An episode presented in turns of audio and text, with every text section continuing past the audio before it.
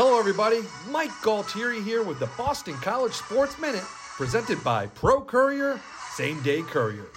Well, it was the red bandana game this past Saturday on the Heights as BC honored BC alum Wells Crowther, who tragically passed away during the 9 11 tragedy.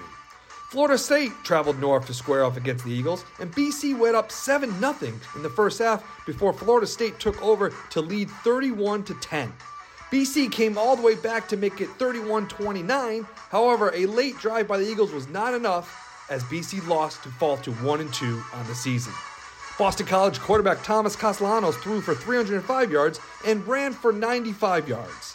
Next up for the Eagles is at Louisville at 3:30 Eastern.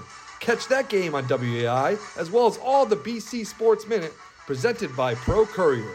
Pro Courier is the Northeast premier same-day delivery service. For more information, check out pro-courier.com.